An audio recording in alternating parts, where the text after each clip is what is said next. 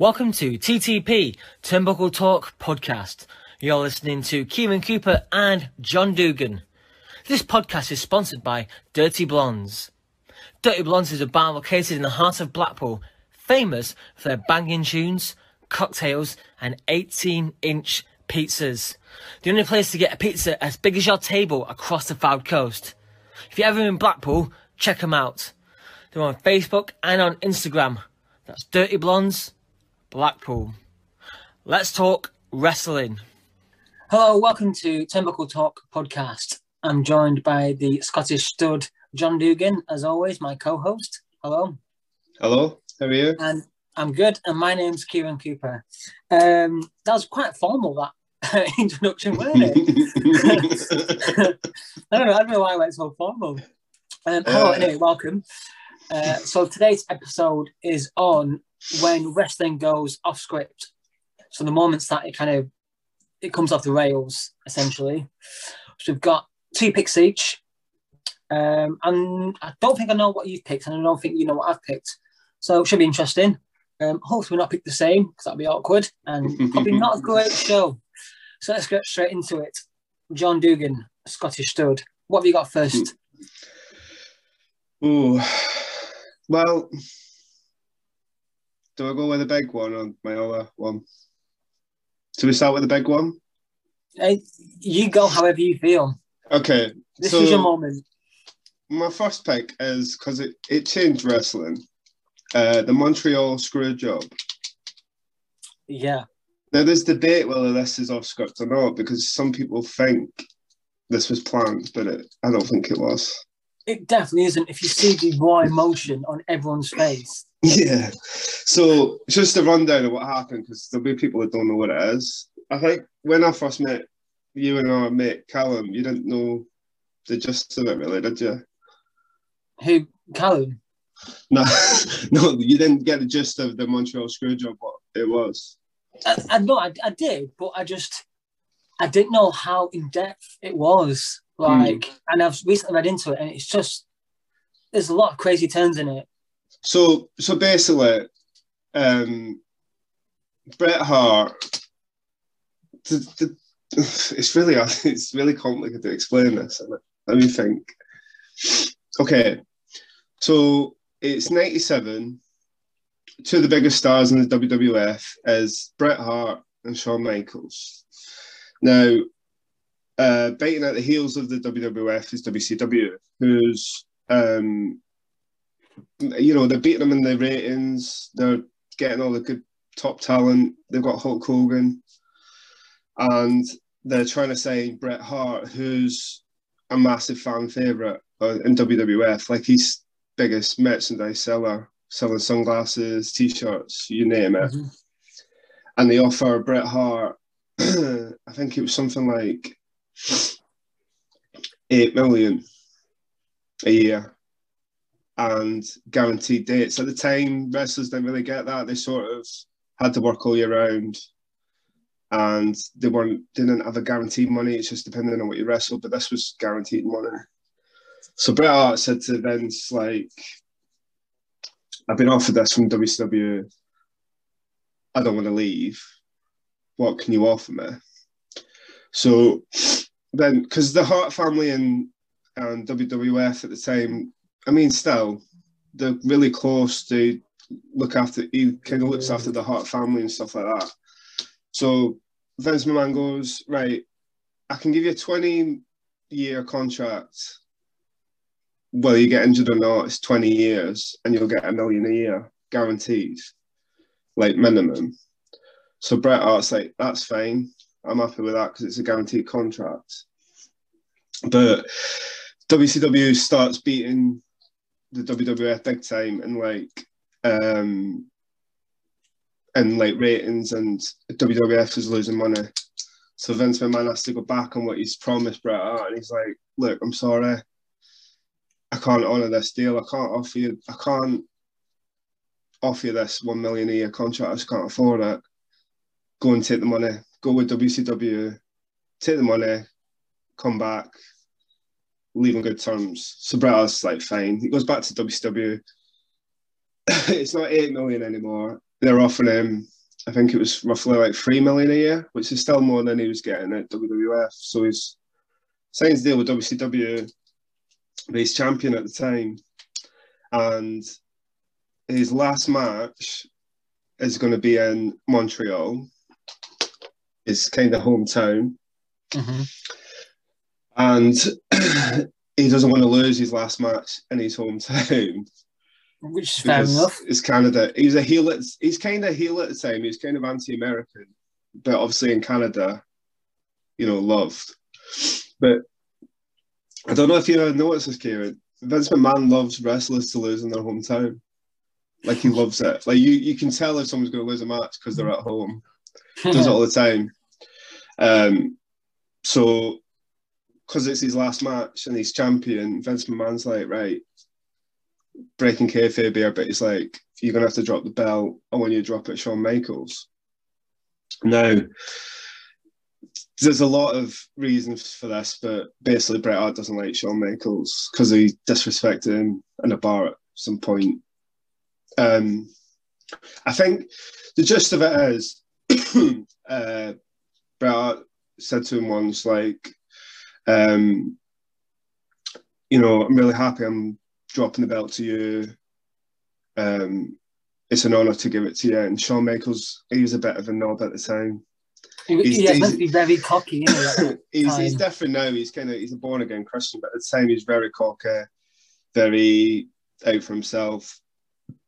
Says to Bret Hart, "That's that's all well and good. Yeah, well done, but I wouldn't do the same to you." So Bret Hart took that to heart. It was like, right. So when they said you're dropping the belt to Shawn, uh, Bret's like, no, no way. I'll drop it to anyone, but I'm not dropping it to Shawn. But they've already booked the match for SummerSlam, so it's obviously advertising that. Bret Hart even said he'll drop it on the next night on mm-hmm. Raw. Which just not... he said he'd just hand the belt over. Um, mm. uh, so there's a lot to and fro, and they're like, look, we'll meet you, we'll, you're dropping the belt, you have to drop the belt. We'll make you look a million dollars, you're dropping the belt. And I was like, no, I'm not dropping the belt, not doing it. So there's a lot to and from. Then eventually go, right, okay, you're not dropping the belt. However, they don't want him to keep the belt and then suddenly appear on WCW with the WWF belt because it's, you know, it's the biggest thing you could have in WWF. So from there's a lot of different things going on, and a lot of people have different opinions of what happened, but Triple H has said it was his idea that those just it's called a screw job because they're telling Bret there's going to be one outcome, but it's not. It's a totally different one, and they're basically screwing the match so that it's an outcome they want, not what he wants. So there's only a few people who knew it. Was Vince McMahon, Shawn Michaels, and Triple H. The ref apparently didn't know till he was making his way down to the ramp. So it's the main event. They're having this, so they're doing this match, and there's, there's they kind of planned the match a bit. So they said like Shawn Michaels is going to try and do your submission hold on you, and then you're going to reverse it and pin him, and you win the match, kind of thing. But what they did was so Shawn Michaels does his submission hold, and Vince McMahon runs in and he shouts, "Ring the effing bell," and Shawn Michaels wins the match. Now, at the time, kayfabe was a big thing. No one knew what was going on. Um, you just you, you just no idea what's happening because you know, they do replays. You don't see Bret Hart happen. Um, they screwed Bret. and Bret, Bret looks particularly like bamboozled for about five seconds. Yeah, he's still got a hold of Shawn Michaels. They've told Shawn as soon as the match is over, make your way out of there. So, like I said, they told the ref as he was going to, down, it was uh, Earl Hebner. He because he had no idea. Um, Bret goes out shit. He he's smashing monitors because he knows it's going to cost him money. He spits in Vince McMahon's face. He not only spits, he oh my god, it is a huge So it, and it's right at the end of the match. I mean, it's, you can still watch it. It's just carnage. The reason this is like off script is because this wasn't meant to happen.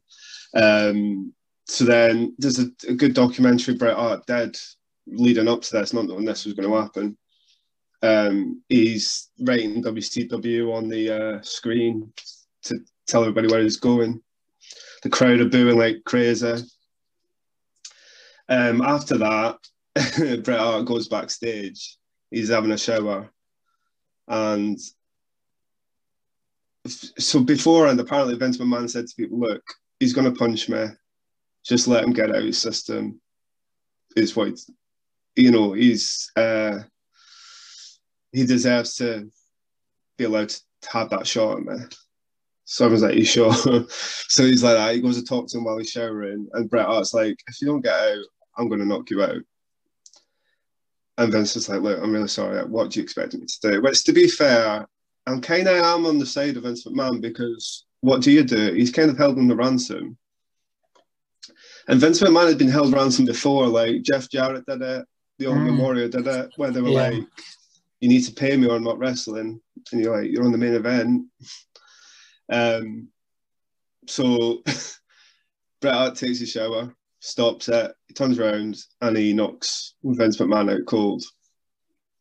Um, and so the aftermath of that is so there was a few promises made to Bret Hart that they wouldn't uh, disrespect him.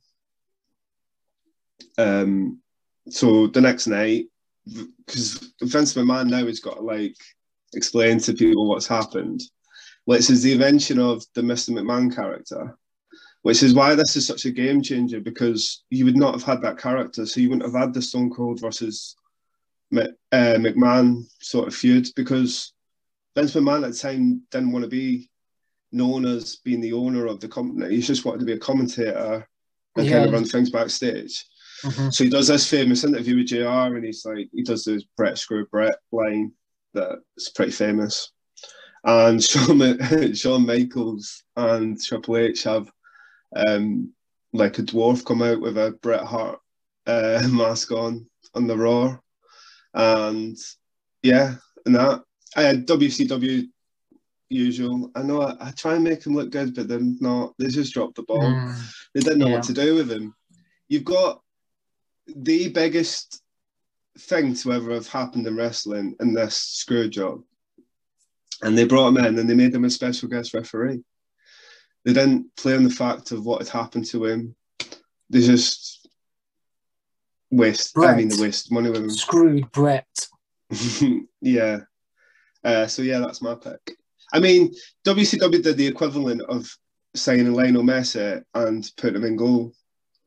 Like, what were they doing? They had one of the best wrestler, one of the best wrestlers of the time, and they didn't do anything with him. The thing with the Montreal screw job is like Shawn Michaels said, I had no idea that they were going to do that. And for for a long time, for a long time, Shawn Michaels denied it, but he actually, I think he actually said he did know about it. Yeah, they, they did an interview together, didn't they? On, um... but you know, Shawn Michaels is open. He, he's like, "Look, I was a prick. Mm. I'm different now, but I was a prick back then." And you know, he was leaving to go to a rival company. I think Bret should have just Bret could have been the bigger man and just dropped the title anyway. Then none of that would happen. But if he'd have done that, you know, like I said, you wouldn't have had the attitude era and all that sort of kicking off. Can you imagine if that hadn't if that hadn't happened? You don't get the Mr. McMahon character. So who's that rival to Stone Cold? Yeah, it is a big Back to the Future moment, you know, where something happens and it kind of changes the course of. Mm. Yeah. Yeah. But yeah, I mean, that's my ev- ev- every wrestling fan knows that incident. I remember, so I read Bret Hart's book, which is fascinating, and he talks about this Montreal Screwjob, but I, I couldn't get my gist of what he was talking about. Because again, I was sort of not knowing how wrestling worked at the time. And I was like, what, what do you mean? You were meant to win and you were kind of, you know what I mean? Yeah. So, and obviously at the time, it was 97, they was still kind of wasn't fully known. I don't. I Mm. don't think people. And we say this. I think we say this every episode. I don't think people understand. No one knew. It's not like now. I had no idea. I had no reason to go on the internet and go is wrestling fake and search for it. I had no reason Well, to. Mainly because you'll be for two hours with the internet in 97. Well, yeah, but um, yes, I think it's it's probably the biggest moment in wrestling because it's just changed the whole landscape. yeah. Okay, so I'm going to go for my pick. Um, Kurt Angle and Shane McMahon. Yeah, Now, you can, e- you can easily say, oh, this went off, this went off script because, you know, there's a few mistakes, a few things went, you know, but if you look into the actual finer detail, there's a lot in there's a lot in this story that you wouldn't know. For example, so it's King of the Ring and it's Kurt Angle um, against Shane McMahon. Mm. Kurt Angle wrestled Christian in the event first, which Kurt, uh, Angle thought he had a concussion against Christian. Turns out he didn't, but he doesn't remember. Um, he remember he only remembers half of the, his next match, which was against Edge, right. and then his final match was against Shane McMahon. Now, Kurt Angle has stated that Shane McMahon isn't a wrestler. He isn't a wrestler. He's an athlete, and he makes up with it because he he, he does steal the show and he does some ballsy stuff. Mm. And um, I didn't know this, but so I mean, Kurt Angle says you know he's not a gimmick kind of wrestler. He doesn't like tables and ladders and you know dustbins. He just wants to wrestle, you know, like uh, like a you know like he Like did a in, wrestler. uh, yeah, like in the Olympics and stuff. So he said, "Look, Shane, you do whatever you want and let me know." So Shane and Al Snow actually choreographed that match. Ah. Most of it was Al. Snow. Yeah. Mm. And you know, Al Snow's like he's a nutcase. um, so they start wrestling, and um, Shane and Kurt in the ring. Kurt Angle cut, um, is busted open. There's a few um, high spots. Um, then they go onto the ramp where Shane uh, counters the suplex, and Kurt Hmm. Angle slams onto his. He takes a bump, but he Yeah. breaks his tailbone. yeah, I remember that. If you remember the promo video, "Don't Try This at Home," Mm. it features in that. Right. So, um, Kurt Angle's got a broken tailbone. Now, the How you carry on? How? well, if you if you look at the match, instantly his arms just stiffen up, and he looks in so much pain. Mm. And so they go over to the to the what do you what do you call it like the uh, the glass the kind of the actual entrance. There's like glass displays on there of the event. Yeah. Now they didn't want to use pyro because um, the glass was meant to be made out of sugar glass, and if they used pyro, the sugar glass would have smashed. So they said no pyro because it'll ruin the the effect of the match. So they go over, and Kurt Angle belly to belly slams Shane through the glass, or is meant to, Mm. but is Shane's head. So he bounces off the glass, and Shane's head hits the concrete floor with an enormous thud. It's disgusting. the It's, sound. it's crazy, isn't it? Um, and the commentators are even like, "Whoa!" Like they're shocked, and you can see the referee kind of holding, you know, you know, the hand like the, uh, the referee does to make sure they're. Yeah. Um, and apparently Shane says, "Throw me again." So they do it again, and um, Shane goes through the glass this time, um, and it smashes into a million pieces.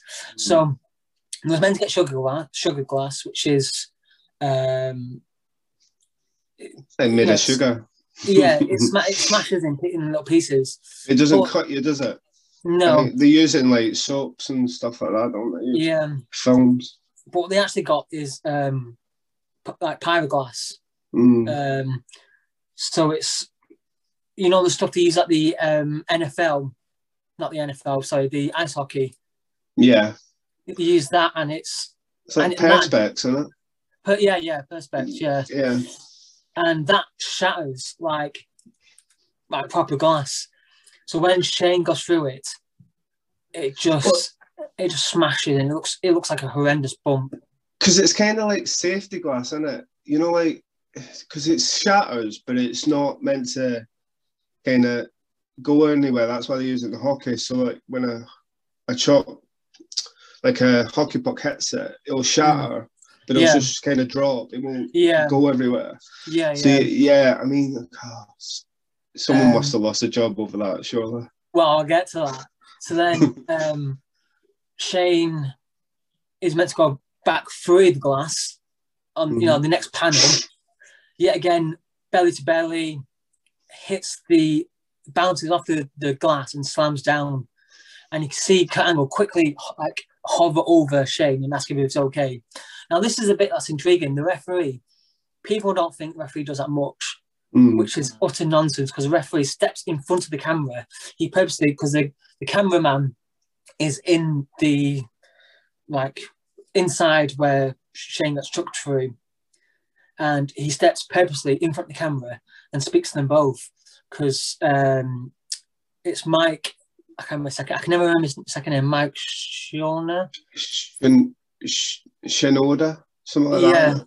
So he's been told, um, do not let them go through the glass again. Get him back to the ring and just end this match. So Mike is just going, guys, come on, let's let's get this back to this ring. Shane apparently swearing at Kurt Angle, throw me again, throw me through the in glass. And Shane's like, right, okay. Now, Angle was saying in his head, this isn't his match. He's gonna have more matches in the future. This is Shane's match. So um, Shane was like, right.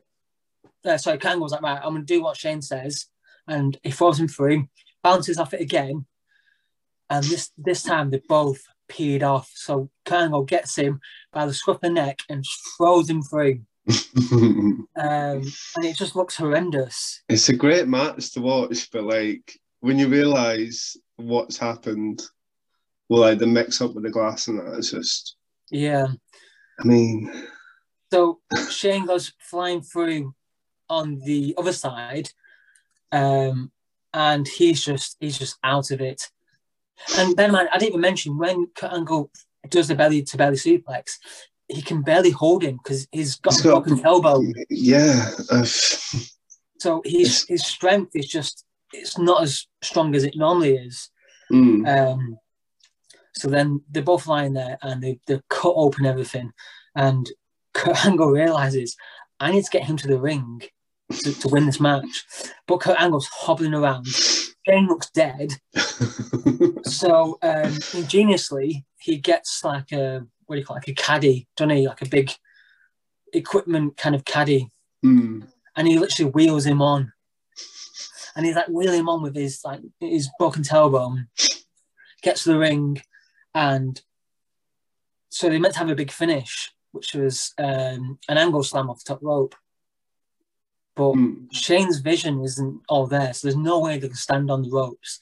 So Kurt Angle puts him on the ropes, and he gets this massive two by four, like this massive plank of wood, sorry, and um, just starts hitting him on the back.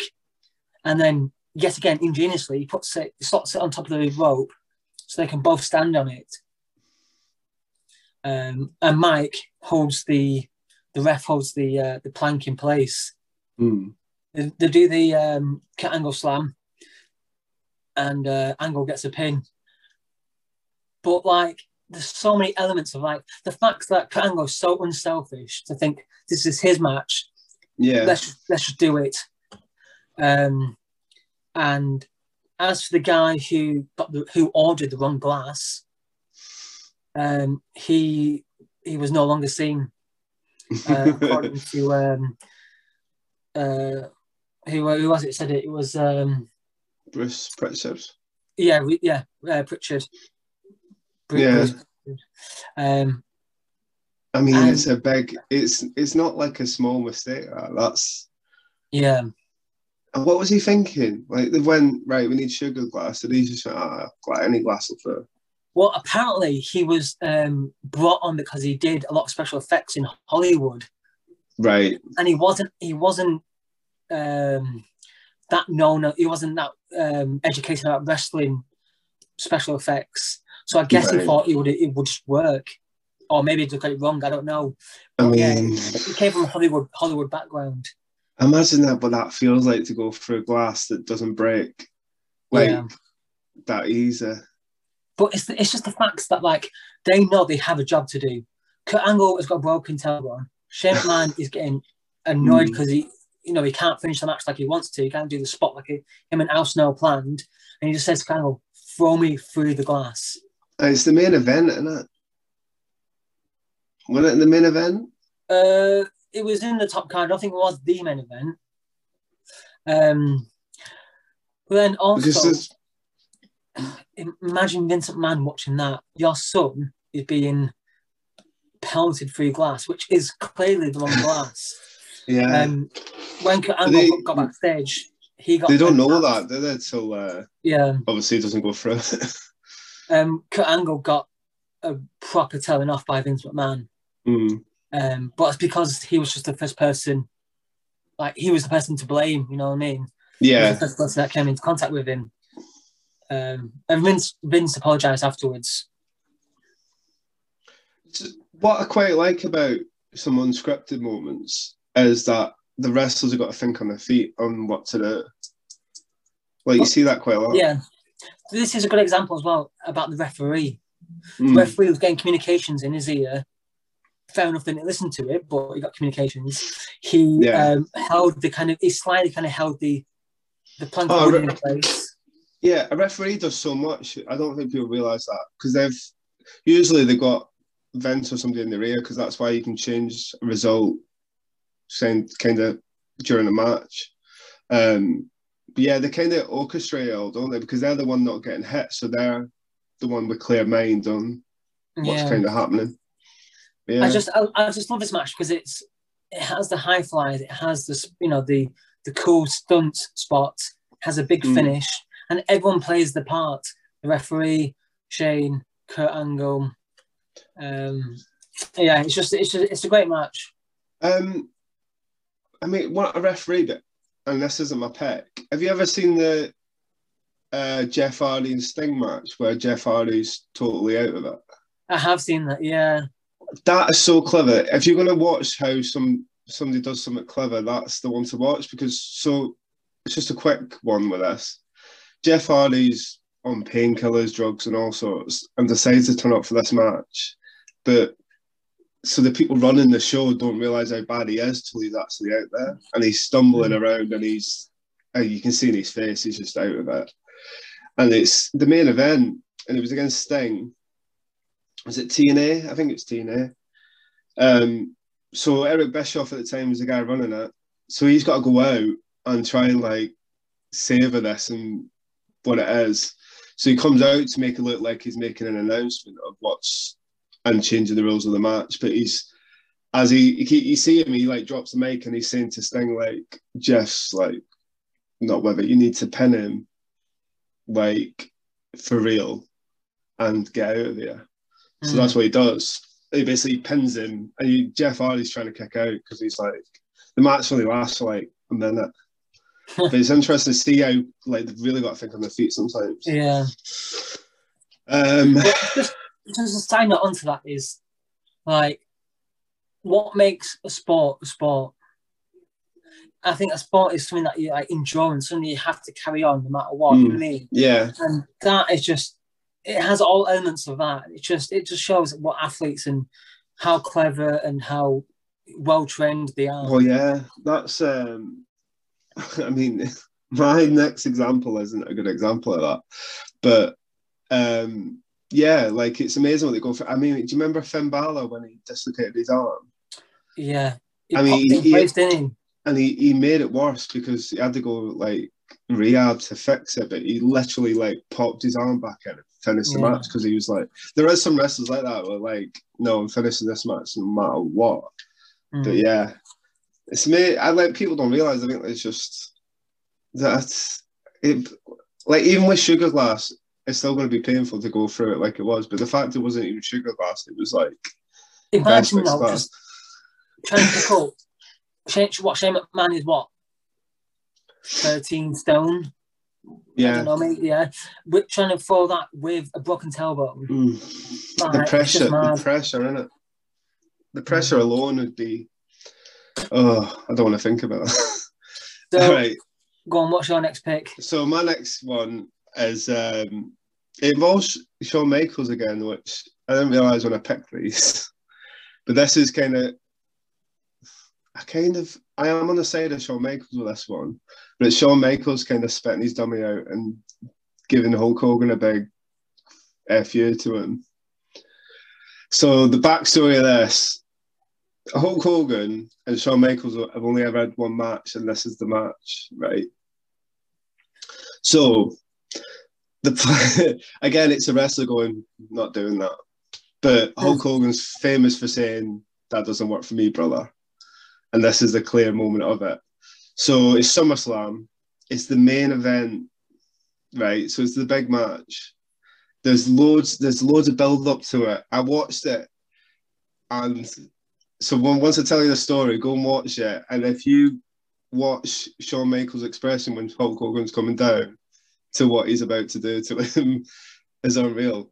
So, um, so basically, before SummerSlam, the the plan was Hulk Hogan, Shawn Michaels never had a match, so we're going to have two matches. Hulk Hogan will win the first, and then Shawn Michaels will win the rematch. Because usually with matches you get a rematch. Hulk Hogan goes, "Man, doesn't work for me. I just want the one match with Shawn. I'm not. I don't want to." So Shawn Michaels was like, "What? How's that fair?"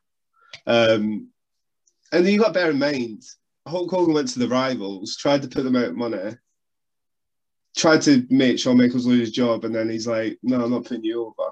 You put me over, and that's it."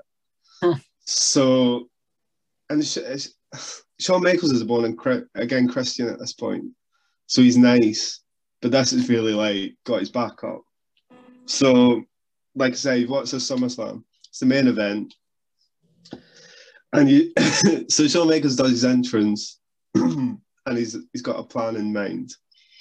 Hulk Hogan does his massive entrance. He's got a massive. It's a real like American flag. The crowd are totally going for Hogan. They love Hogan. He's so over. It's unreal. Hmm. and you just see a little. you just see a little smirk on Shawn Michaels' uh. So, so basically, right when you wrestle, really, you should. The plan is that you both look, you both make each other look good for parts of the match, right? so that you know you'll sell what they're doing. So you make it look realistic, though. So say I was to punch you in the face during a match, you'd be like, ah, as if I've hit you a ton of bricks, and That was a you good do the sell, same to that. me. Do you know what I mean? Though I'm Yeah. not a wrestler, so I can't do it. However, Ah, what what Shawn Michaels does here is called overselling, where it's ridiculous. so I you have to watch it, but so Hulk, Hulk Hogan's going over in this match. He's going to win the match, but anytime he takes a punch or um, like a kick from oh, hold on, takes a punch or a kick from Hulk Hogan, he's overselling it as if he's been hit with a ton of bricks. He Mm. gets hit. There's times he's just sort of like gets a little hit and he's falling over backwards. He's outside the ring and he's like, oh my god. Uh, Hulk Hogan's got him in the corner match. He's kicking him and he's going about 10 feet in the air. It's just ridiculous. But also, what's happening as well, if you notice this match, is anything Shawn Michaels is doing is he's slapping Hulk Hogan or he's giving him a chop because he knows that's going to actually hurt him. so he's full on slapping him or he's giving him the famous Ric Flair chops.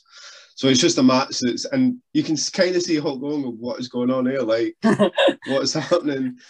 Uh, but yeah, I just love it because it's kind of like, uh, right, you're not going to do good business for us both, and this is what I can do to you. And it just shows you as well what a wrestler can do if they really want to like make you look bad because Hogan does not look good in this match at all.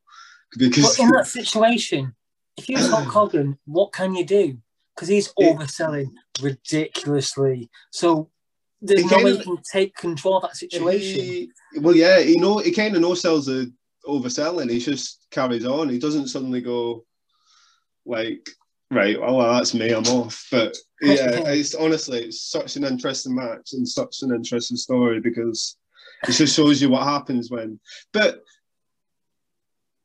I just can't believe Hulk Hogan would do that to Shawn Michaels. It, uh, fair enough if he did it to sort of like someone lesser down in the crowd, but Shawn Michaels was the guy that stayed with WWF, and you know, he was the guy, wasn't he? I don't it's know if it's because of what happened. Hulk Hogan's so shady. There's yeah. some stories about. Have you heard the story with the Undertaker? I, I don't know. Maybe so, him and the Undertaker don't get on because so obviously Hulk Hogan was the man, right? He's the most famous wrestler ever, probably. Yeah, I mean, he mm. generated, he made wrestling into a kind of global phenomenon so when, with Vince McMahon. When the Undertaker was starting out, um, he's obviously getting over as well and getting like a big character, and they had the match together, and um, the Undertaker did a tombstone on him and everyone's fine. They finish the match, and then afterwards, Hulk Hogan's, "Oh, you're so dangerous! Like, I have my neck, uh, like if you could have broke my neck. You're so dangerous. Like, I'm not working with you again." And Undertaker's quite new in the WWF, so he's like really like shutting himself, like, "Oh no, I'm so sorry." Like, they watch mm. the video back, and Hulk Hogan's head is nowhere near the mat. Right. He's just done it because he knows like it, like Hulk Hogan buries people all the time, and this is one of the instances he tried to do it to the Undertaker. But so after that, like Hulk Hogan, uh, Undertaker, I wanted nothing to do with Hulk Hogan at all. But like, there's so many instances of that. Another one, talking to Hulk Hogan again, WCW. Now I didn't realize this was a work in like storyline mode. Um, storyline mode in storyline kind of way. I only recently kind of found this out, but so Hulk Hogan's last match for WCW was a title match against Jeff Jarrett, right? And Hogan didn't want to drop the belt to Jeff Jarrett. He did I kind of like what he was doing to Bret Hart. This is like what was really happening. He's like, I'm not dropping the belt to Jeff. I'll drop it to anyone else. And these prima donnas. I know, uh, but what I mean, it's only a good thing Vince Russo wanted to do. He wanted Jeff Jarrett to get the belt, and then Booker T win the belt off of Jeff Jarrett, right? Mm. So he's saying to Hulk all day, was, and this is true. He was on him all day. He was like, "Right, we're going to make you look amazing, but you're not winning the belt." Hogan's like, "No," and Hogan had a creative control in his contract, so he's like, "No, I'm not losing the belt." I've got creative control. I'm winning the belt. That's what's happening. So, and so this is what they came up with, and this is what happens. So he had the idea. He went right. What if Jeff Jarrett comes out, um, and he just lies down, and you pin him. That's it. And we do this whole. I'll do a speech where I say, you know, uh, you didn't want to lose the belt to Jeff, and we make it kind of realistic. And so it's really complicated. You have to watch it, but um, and then you kind of throw the belt away because you're not happy, and then the next night we do it, and Booker T wins the belt, and Hulk Hogan was fine with that. So they did that. So he comes out. Jeff Jarrett just lies on the the thing. Now I always thought this was real like uh, Vince Russo trying to screw Hogan over, but Hogan was in on it apparently. And uh, well, I think he is. He was in on it because I've heard Bischoff tell the story saying that they planned it. That's how it was meant to be. However, so they've done it. Hogan and Bischoff leave the stadium, but they didn't know what Vince Russo was going to say. So Vince Russo did this speech where he's totally burying Hogan, where he's like, "That he's like that piece of shit isn't going to work for this company anymore."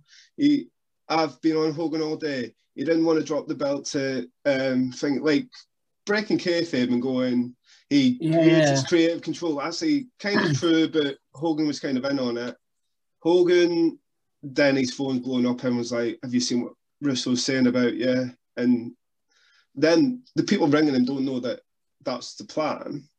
So Hogan, instead of being like, "Don't worry, that's the plan. That's what we're going to do," he acts like he didn't know that was the plan, and he tries to sue Vince Russo for defamation of character. And that's what he did. What? See, So he went back on money, what innit? the actual plan was. Money and Yeah. But at the time, I thought it was real. That's how realistic it is because Vince Russo really goes in on Hogan.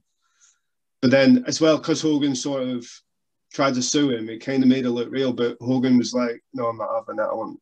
It's crazy. And Honestly. did he successfully sue him? I think he did. Yeah, I think it's bet on that's a lot. That was a lot of Um, money. Yeah, it's crazy. That was his last match. He was at a, I think it was Bassett Beach. Yeah, that's so I kind of went on a tangent then about Hogan, but no, I mean, yeah, Hogan is. there's so many bad stories about him. People have strong opinions about Hulk Hogan, aren't they? Mm. To say the least. He's not a nice guy. Hmm. But there you go. You do? Okay, so I'll go for my pick next, my last one. This match is, I know for a fact, when John and his missus got together, she was like, "What? What is wrestling? What? What? What is it about?" And John said, "Listen, sit down, love. Let's watch this uh, match." Uh, it was the Undertaker v uh, v Mankind against Mankind. Hmm. Um, this match is just so bizarre in every little instinct. So, Freya was like, "Why is he not in prison? He should be in prison." She didn't understand what was going on. She's like, "You can't do that to a person." So it was Undertaker and Mankind, and it was a relatively new Hell in a Cell, or was it the, the first The- Hell in a Cell? it was the third match, but the second one you can't really count. Hmm. So um, both they didn't really know what they were going to do um, in the match. They kind of just were going to go off the cuff, which, if you know Mankind, you probably shouldn't do. Um, So they're wrestling in the ring, and Mankind wants to go up on top of the cage, on top of the Hell in a Cell, which um, I'll skip forward so the best of the end up on the top of the Hell in a Cell. Just quickly though, do you on. know uh, when they were planning this match and Mick Foley was like, "I want to be on top of the cage." Vince McMahon said to him, "Oh, have you have you been up there and seen what it's like?" And Foley was like, "Yeah, yeah, it's fine." He hadn't been Which up he hadn't. and he, Yeah. because I've, he's in his autobiography said, as soon as I got up there, I realised I'd made a mistake. Yeah, So yeah, go on. Sorry. yeah. So he just was like, he was just like, I'll just go up there on the night. It'll be all right on the night. So anyway, yeah, they get on top of the um on top of the Hell in a Cell. Now, like I said, it's an early Hell in a Cell uh, structure. So they have um, zip ties, or uh, what is it called in America? They called Zip Uh, locks, zip ties. I think they call it zip ties, don't zip ties. Well, anyway, yeah, you know the black ones that you're pointing at, yeah, Mm. locks. So as they're standing it, standing on the cage, the harness a they ping off, don't they? they? Mm. Um, which should be a red flag, but no. and um, But it's kind of a lot. A lot of the times you find with WWE is when they come up with these matches, they don't think of the practicality of it. They just think of how it Yeah. looks. So the Hell in Cell, the first couple of Hell in Cells was just because it looked mm, great. It's the elimination chamber was the same. It's you know, yeah, apparently the elimination chamber was so painful on the uh, like the metal grid. Mm. The Punjabi prison was another one that was just how it looked. I didn't think of the practicality of it. Bloody awful, actually. So um, mankind gets slammed on the Hell in a Cell, and it dips so much in. It looks it looks like it's going to go through. yeah. Um, and then they get towards the, the the edge of the Hell in a Cell. Mankind just says, "Throw me off." Which. Undertaker goes, okay. So the Undertaker throws mankind off, and he just it's like he's in air for like 20 seconds. it's the perfect way to fall as well, though. If he was an inch away, he's a dead man. Yeah. It Like it's amazing. Yeah. And he lands spot on the announce table. The announce table just smashes and crumbles. Mm. And uh, do you want to deliver JR's famous line? He's broken. eh, Well, there's a few in that match. He's Yeah. broken in half. Oh my god, they killed him. He's dead. Uh, He's dead. stop. God damn it. Stop the damn match. Stop the damn match. Yeah. Um, I mean, it is a horrendous bump. And mm. y- you can tell the commentators and everyone's like, oh, wow, that's that's bad. So They were going to win the match.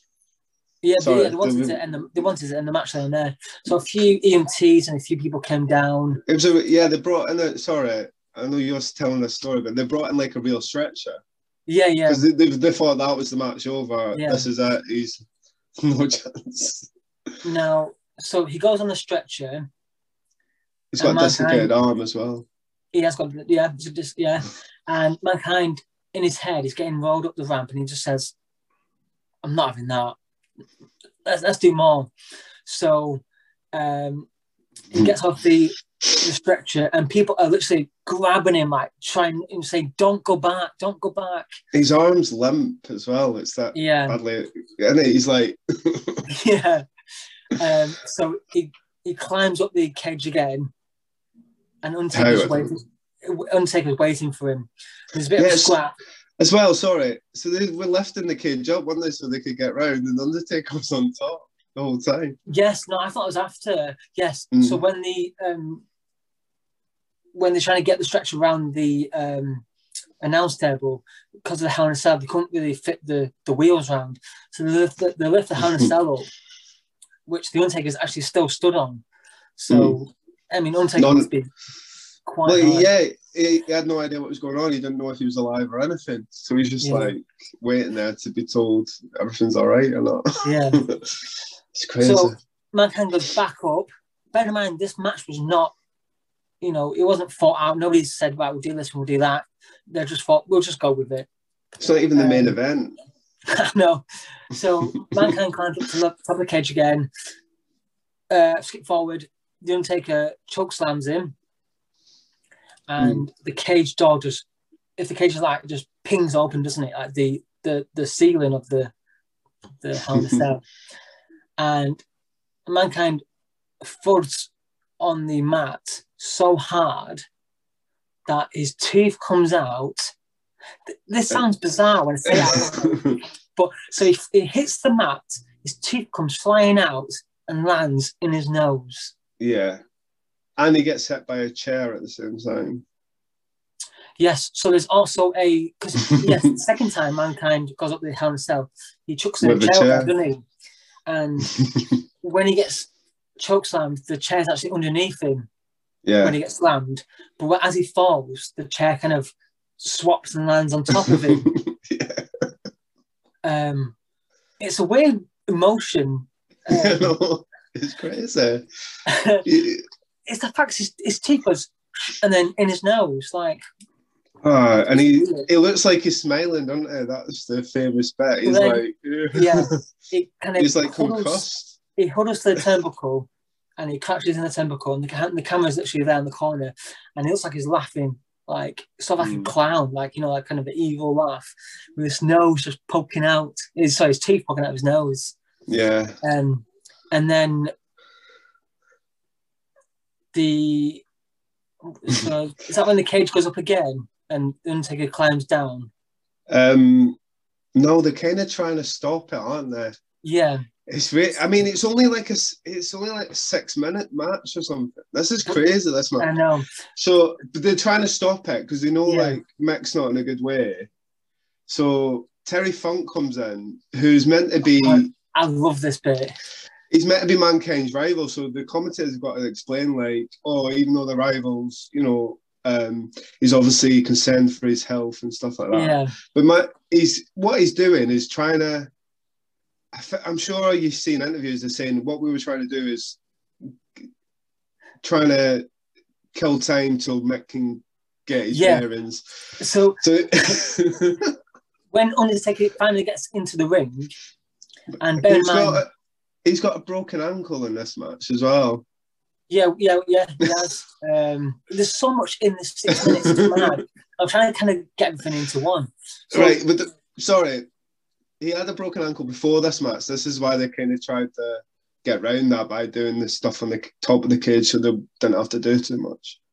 Yeah, I'm sure that was yeah. the plan. Sorry, Yeah, the and there's just so much coming to my head about this. And um, so Undertaker goes into the ring, and Terry Funkin and all the EMTs and you know staff are there, and the, the mankind's lying down, and the Undertaker goes to. Now, how's it going now? So the Undertaker says to Terry Funk, "See if he's alive." yeah, Just see if he's alive. Terry Mm. Funk goes over, checks him, Man- and he goes, "Mankind's alive. He's all right." Then the Undertaker choke slams him so hard that his shoe comes flying off. both his shoes come off. It's His, crazy. yeah, his shoes come flying off, and they land next to Mankind. And Mankind's been out of, been going in and out of conscience between this whole segment. Mm. And there's a funny story where Mankind kind of wakes up and said, and just thinks, first thing he thinks is, where did them shoes come from?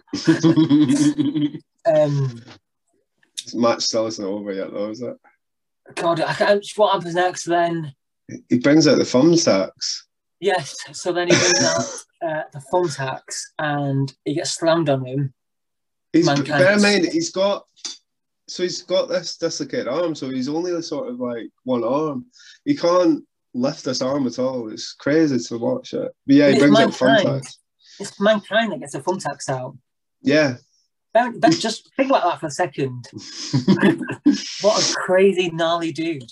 So, yeah, he gets his thumbtacks out. Um, he gets slammed on, and they, they, they pierce his, his bum, his back, his neck, his Oh, head. It's like a pincushion. Mm. He just looks like a broken man. And the commentators are just like, this is this is just enough, is enough. Stop the damn Um, match. Um, Um, I think that's it, doesn't it? And then it comes to a kind of abrupt end. yeah, so then when the match is over, they, they bring the stretcher down and Mankind says, haven't I already been on a stretcher tonight? Because he doesn't yeah. remember, he doesn't, even to this day, he doesn't remember this match. And they're like, And it- yeah, yeah, yeah, you have, this- goes, well, and he's like, I'm not going on a stretcher twice. And he walks to the back. Yeah. He says and done it in an interview. I can deal with being on a stretcher once, but I'm not being the guy who is on a stretcher twice in the same match. In his head, that was good logic. What's crazy as well, I think that's the match you've pretty much covered, is that there's a match afterwards, and Undertaker and Mankind do a run in. yeah. How? How? Because mankind is just, just his matches are just mental. That Him- match, I think, is so good because you couldn't script the stuff that happened. You couldn't plan that match like that and make But it it's- look good. It's the commentators that make it as well. Like people Yeah. say commentators don't do anything. They bloody do. Oh, Yeah. JR's like the best commentator. But his be. commentary just adds so much more depth and element to the match. I think though he was genuinely like worried Yeah. for him because Yeah. he was he was. I mean, it's good watching now because you know he's all right afterwards. But like, imagine watching that live because no one had ever Well- seen anything like that before. You've seen a guy Imagine. getting chucked off a thirty foot cage. So you're there, you're JR, or you're, you know, Pablo, is it? Is he the Spanish? Um, Yeah, Or you're even behind the commentators, you know, on the first row, and you just see this guy go, because he, Like, he gets mangled in the barricade, doesn't it? It's like it's crazy. When he falls off the handstand, it's just so, it's, it just it comes so fast when it it feels like it's s- slow in time. It's it's very bizarre. I mean, going for the cage though, I think it's even worse because they weren't expecting that. No, Like he kind of, because he can kind of get in a safe position to fall, but he wasn't expecting to go for the cage. So it's like, and it's the fact that on the cage he got slammed on the chair, but then the chair kind of landed on top of him. Mm. And then knocks, it knocks him out. Yeah, and his tooth comes out and goes into his nose. Like, how does that? It just It's, physics is weird. it's so weird. It's it's for the drama. It's one of the best matches to watch, isn't it? And mankind actually, or Mick Foley, sorry, um, says he considers his career post Hell in a Cell and pre Hell in a Cell. Mm. Like that match defined who he was. Because after that, Yeah. he had some matches. Like remember um, the Big Show and Mankind in the Boiler match, Boiler Room Yeah. match. Boiler room match. You know, from that Hell in a Cell match, his like Triple H and Cactus Jack. skyrocketed. As well, though, it's a it's a pinnacle of WWF because I think that's when it started. Because you imagine, right? Everyone's watching WCW, and then WWF pull that out the. That Mm. kind of match, everyone's like, "Oh my god!" I'm sure I've seen in interviews WCW people watching it, and they're like, "Oh, they they've got money there. They're they're winning this." Yeah. Like they couldn't believe what they were seeing because it was just. I mean, they try and replicate it now, don't they? But it's never going to be that. You're never going to be shocked by anything you see anymore. And when I say about the referees like plays a key role, there's nothing the referee could really do because mankind was set on finishing the match and kind of giving the audience Yeah, Again, it's just yeah. proper tripper and like I'm finishing this match no matter what. Like they could have easily just stopped the match after he got thrown off the cage because that would be legitimate. Like, yeah, he's thrown off 30 feet. Done. You're not Mm. watching that. You're not going to go. Ah, come on, you can get up. Do you know what I I think another thing as well is to note is um, Undertaker when he chokeslams um, mankind before the thumbtacks, he says to mankind, "Go home," and he apparently said "go home" a few times. yeah, So "go home" just means like finish the match. Um, it's crazy. so you know, people think, "Oh, it's the Undertaker's fault," or they might, they might criticize the Undertaker, but the Undertaker was was like, "This is enough."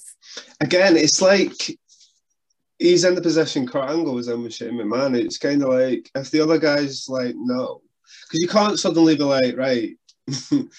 you can't. You, imagine being in front of a crowd and you're wanting to finish and the other guy doesn't. You kind of just got to carry on.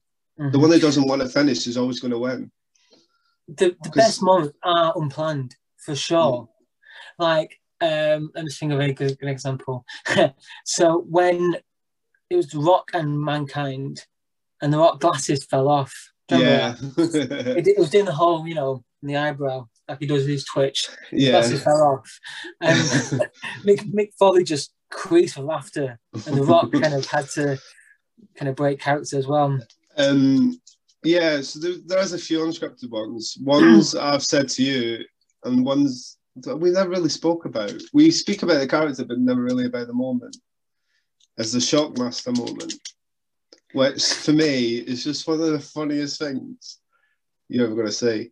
We always refer to people as like, "Oh, he's a Shockmaster of that, or the Shockmaster Yeah. of this. So anyone who doesn't know about the Shockmaster, just go on YouTube and watch it. It is comical.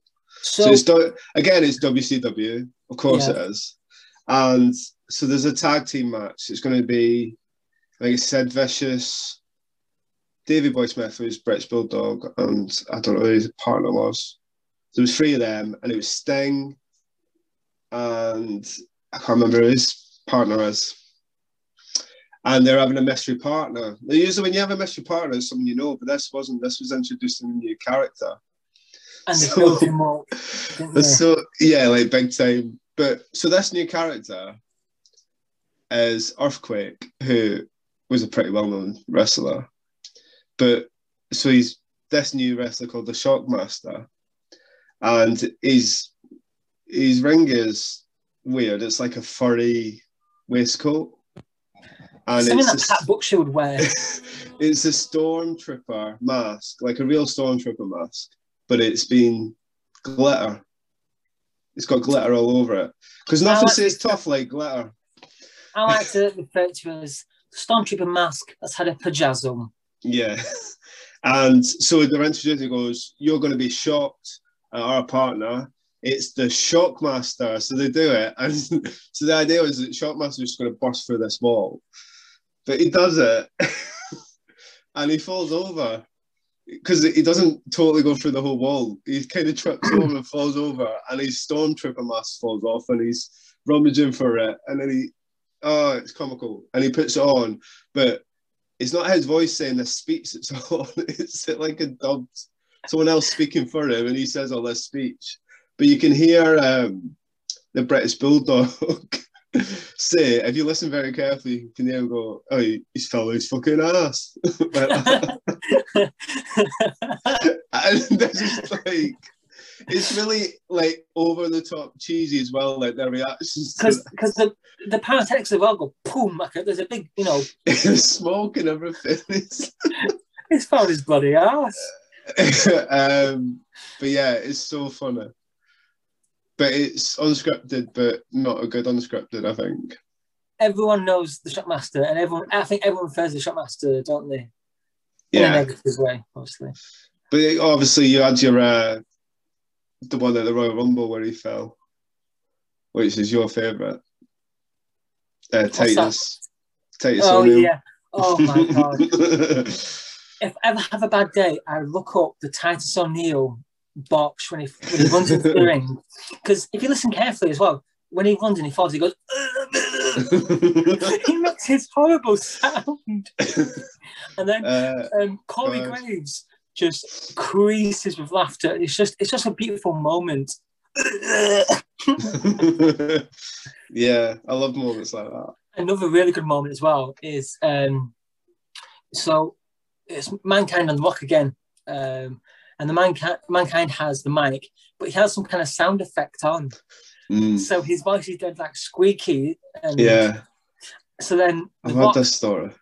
The rock has the mic, and he starts talking, and he goes, "Yeah, jabroni," but he goes, "Yeah, jabroni," in this, oh, squeaky voice.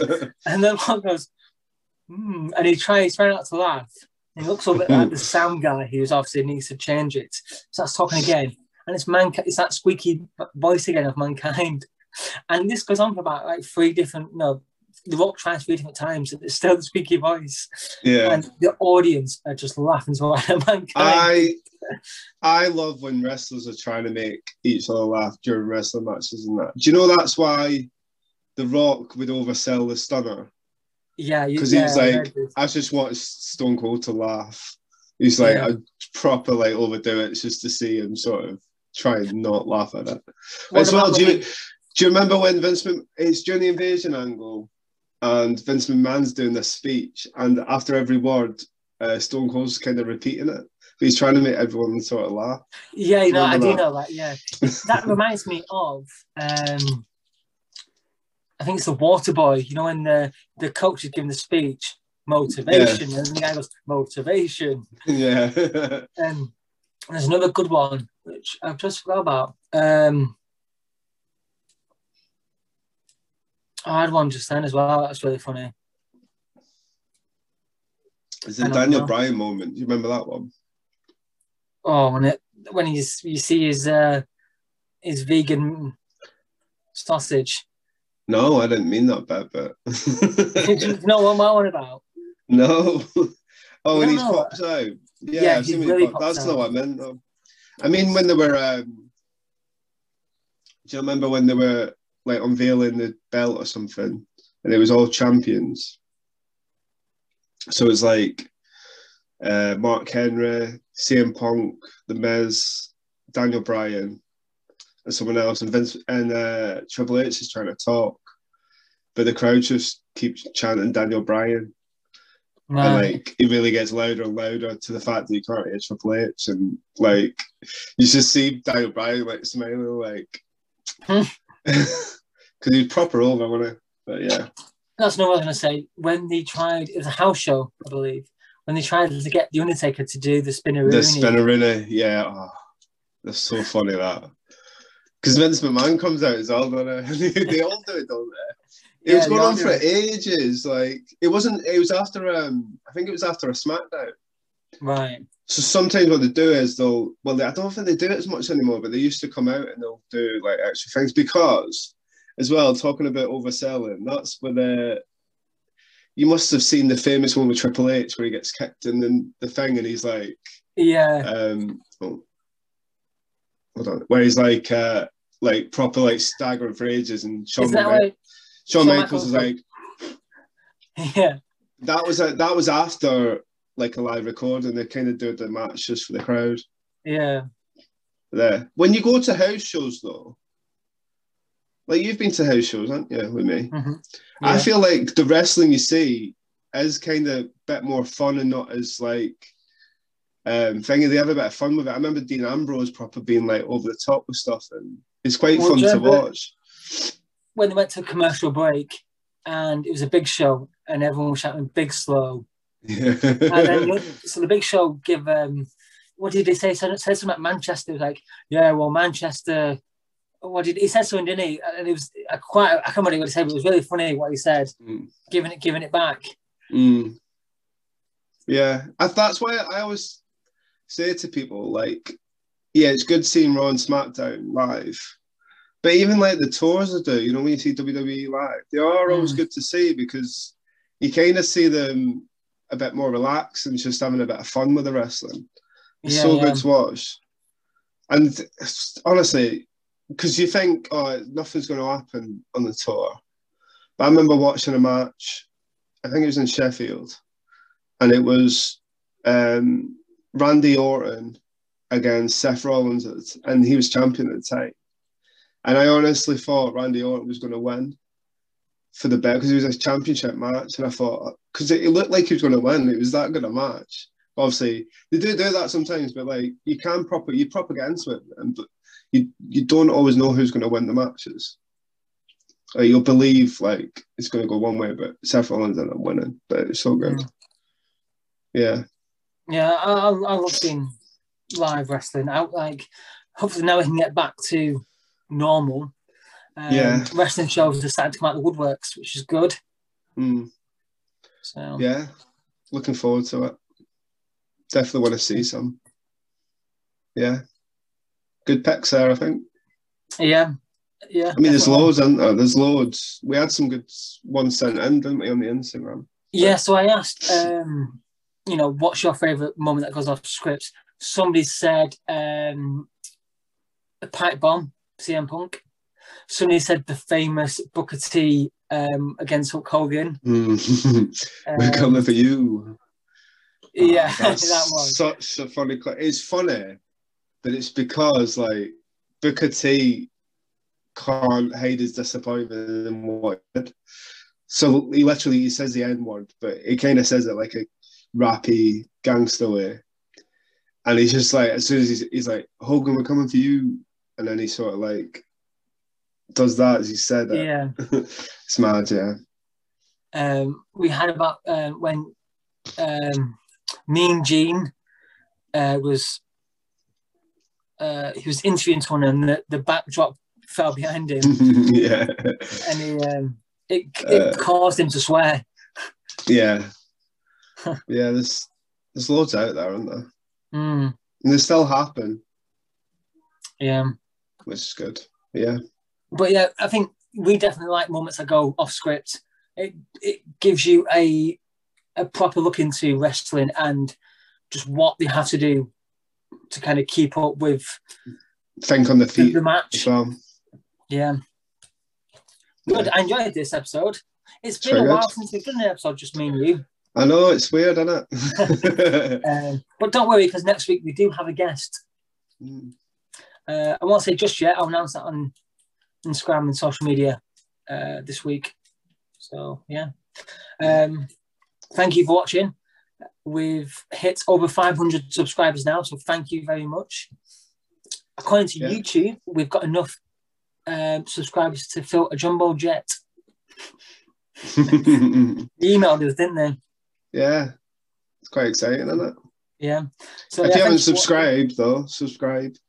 Yeah, yeah. If you haven't, if you, if you haven't subscribed and you're watching this, subscribe. Just one click, done. You might be listening. Some people just listen. Yeah. Well, yeah. Obviously, we're anywhere you find your podcast from: Apple Podcast, Google Podcast, Spotify, Spotify. Breaker, you name it. We're on it. um, yeah, so we're to have another episode for you next week. Thank you for listening. Um, thank you, John, for joining me as always. You're welcome. it's always a pleasure. Always. and, uh, we'll see you all soon. See you later.